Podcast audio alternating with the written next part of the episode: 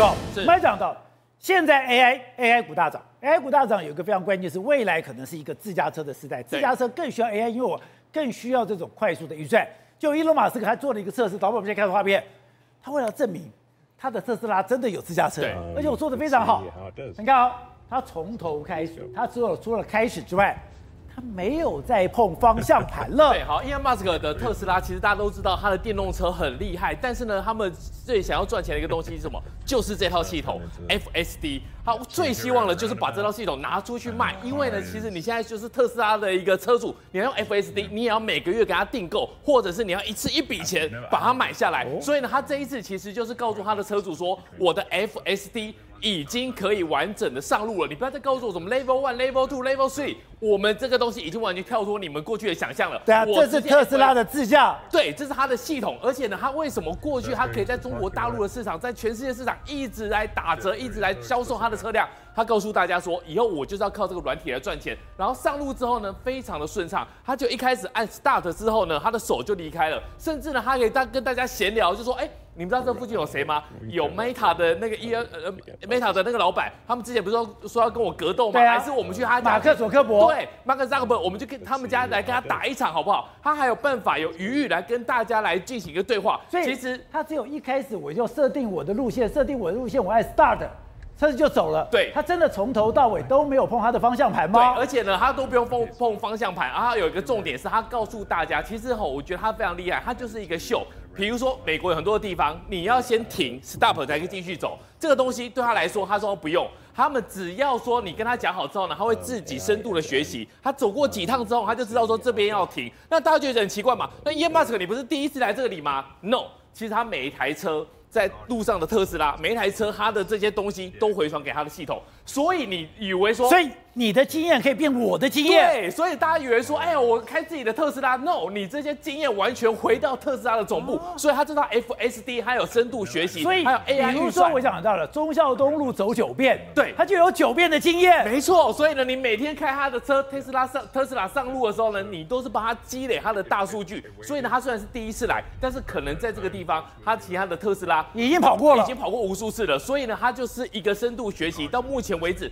这套系统已经证明给大家看，说呢，你不用太担心了。甚至他还告诉大家一个方向：耶鲁马斯克是用自己来做测试。对，他说如果我都可以上路，世界首富都可以上路，你到底有什么好害怕的？另外一个重点是他给大家一个方向，就是说你们不用再怕买车贵。如果这个东西这套系统是可以成功的话。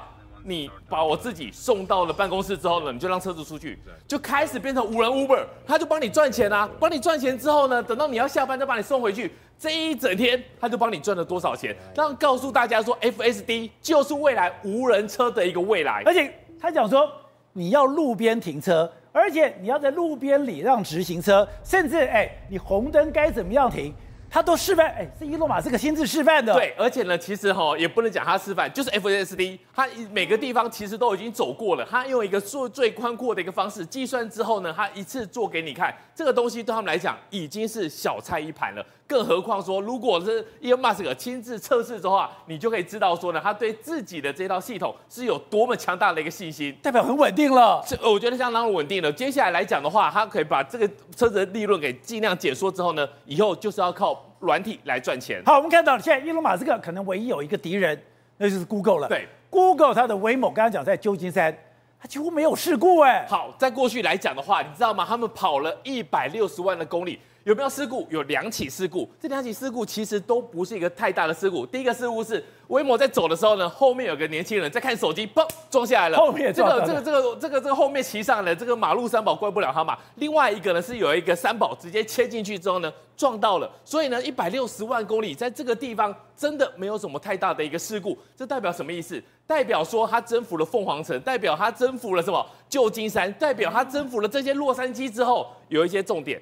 凤凰城它是比较小的城市，然后呢，旧金山呢虽然比较大一点，可是它并不复杂。但是呢，洛杉矶它是有高架的，这东西代表说它一层一层一层之后呢，整个 Waymo 是可以熟悉的。哦，你说各种的城市形态它都测给你看，各种城市城市的形态它都测试给他看。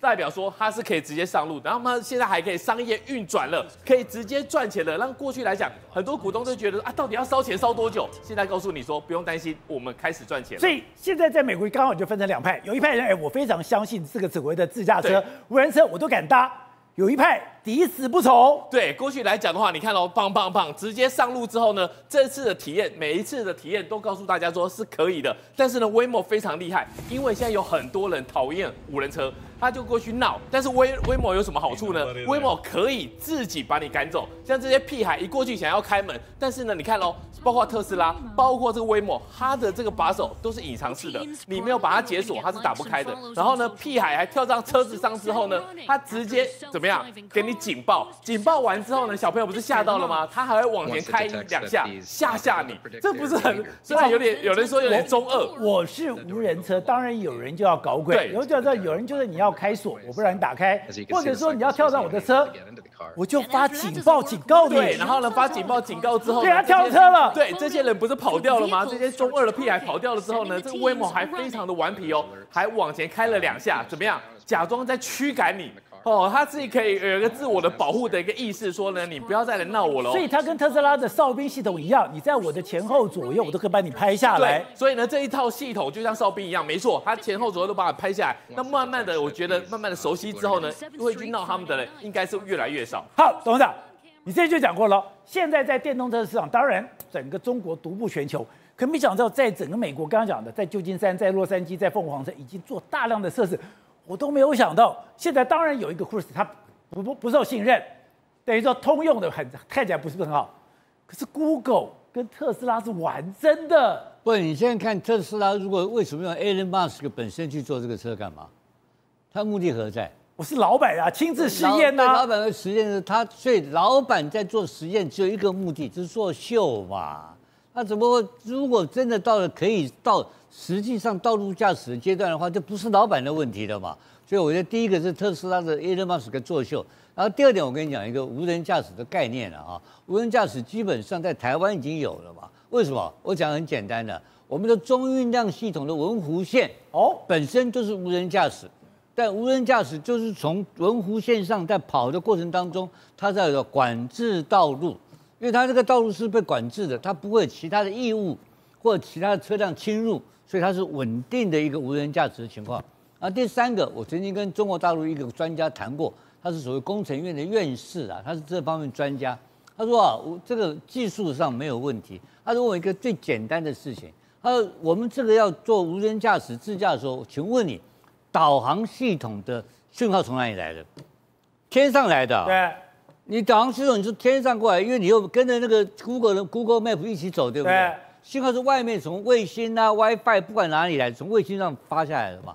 那我请问你，你怎么样保证我这个信号进来的时候不会被骇客害到？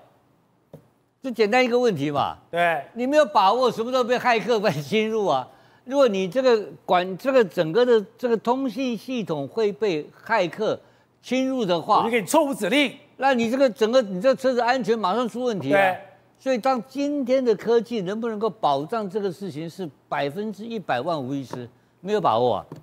没有把握的情况之下的话，所以你只能够在我刚刚讲的管制路段上面所使用。如果要再跟其他的这个所谓的有人驾驶跟无人驾驶同步在使用情况之下，它那个的智慧的层级就变成要非常非常的高，而且所需要用的科技的演算能力也变得非常非常的高。基本上，我跟大家解释一下，未来经过一个阶段，一定就是所谓的管制道路，就是这个管制道路，比方先讲。像就像好像德国的一样，德国高速公路很简单，以前以前的规定啊，叫 unlimited，它是不限速的，你要上高速公路就不限速，一百两百随便你跑。所以以后如果有些高速公路的路段或特定的路段，它是被管制的，那个管制是基于安全的规范之下管制，所以这个无人驾驶或自驾就可以应用。好，So，另外就是。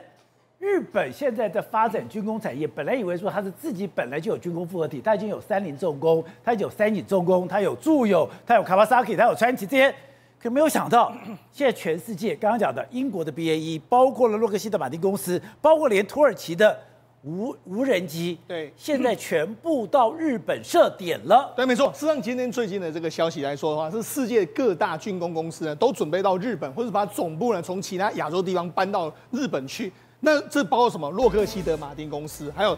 贝伊系统啦，包括说美国的 L 三 Harris 的，土耳其的 STM 啊，做无人机的，还有法国的这个泰瑞兹。所以呢，到实际上这这个告诉你什么？告诉你说，这个巴菲特真的很厉害。他几年前就看到说，这个全世界的军工股都会到日本来，而且日本的军工股一定大涨嘛。你看，这是三菱重工，然后这是川崎重工，这两三年来股价涨得多高。好，那我们就讲为什么他们美国会做这样的动作呢？第一个就是贝伊系统。贝伊系统原本呢，它在这个亚洲的总部是在马来西亚。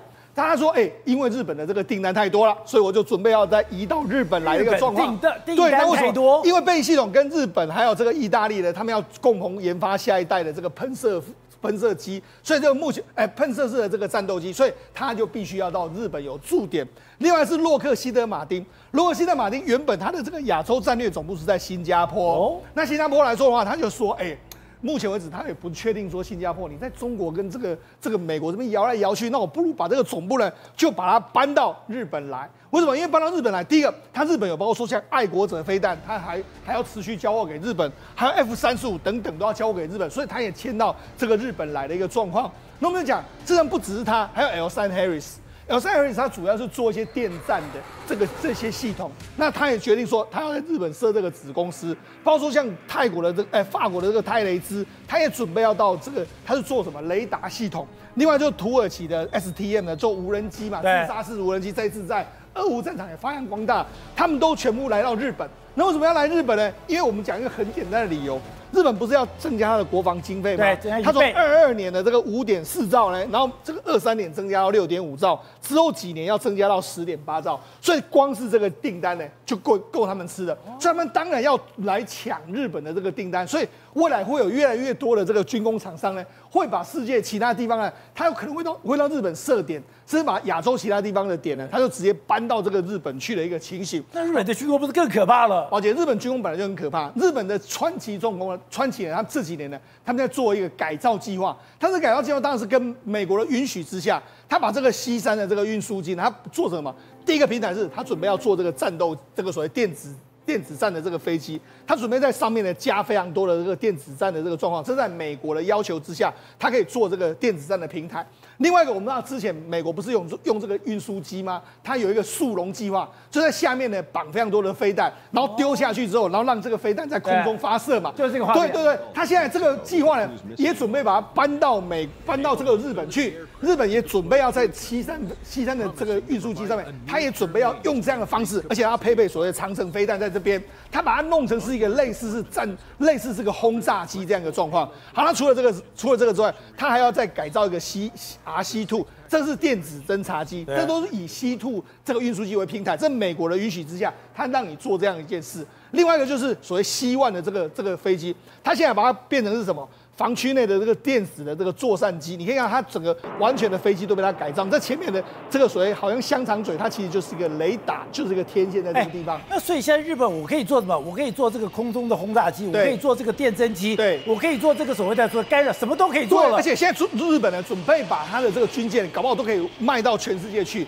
这是什么消息呢？因为日本有个最上最上级的这个驱逐舰。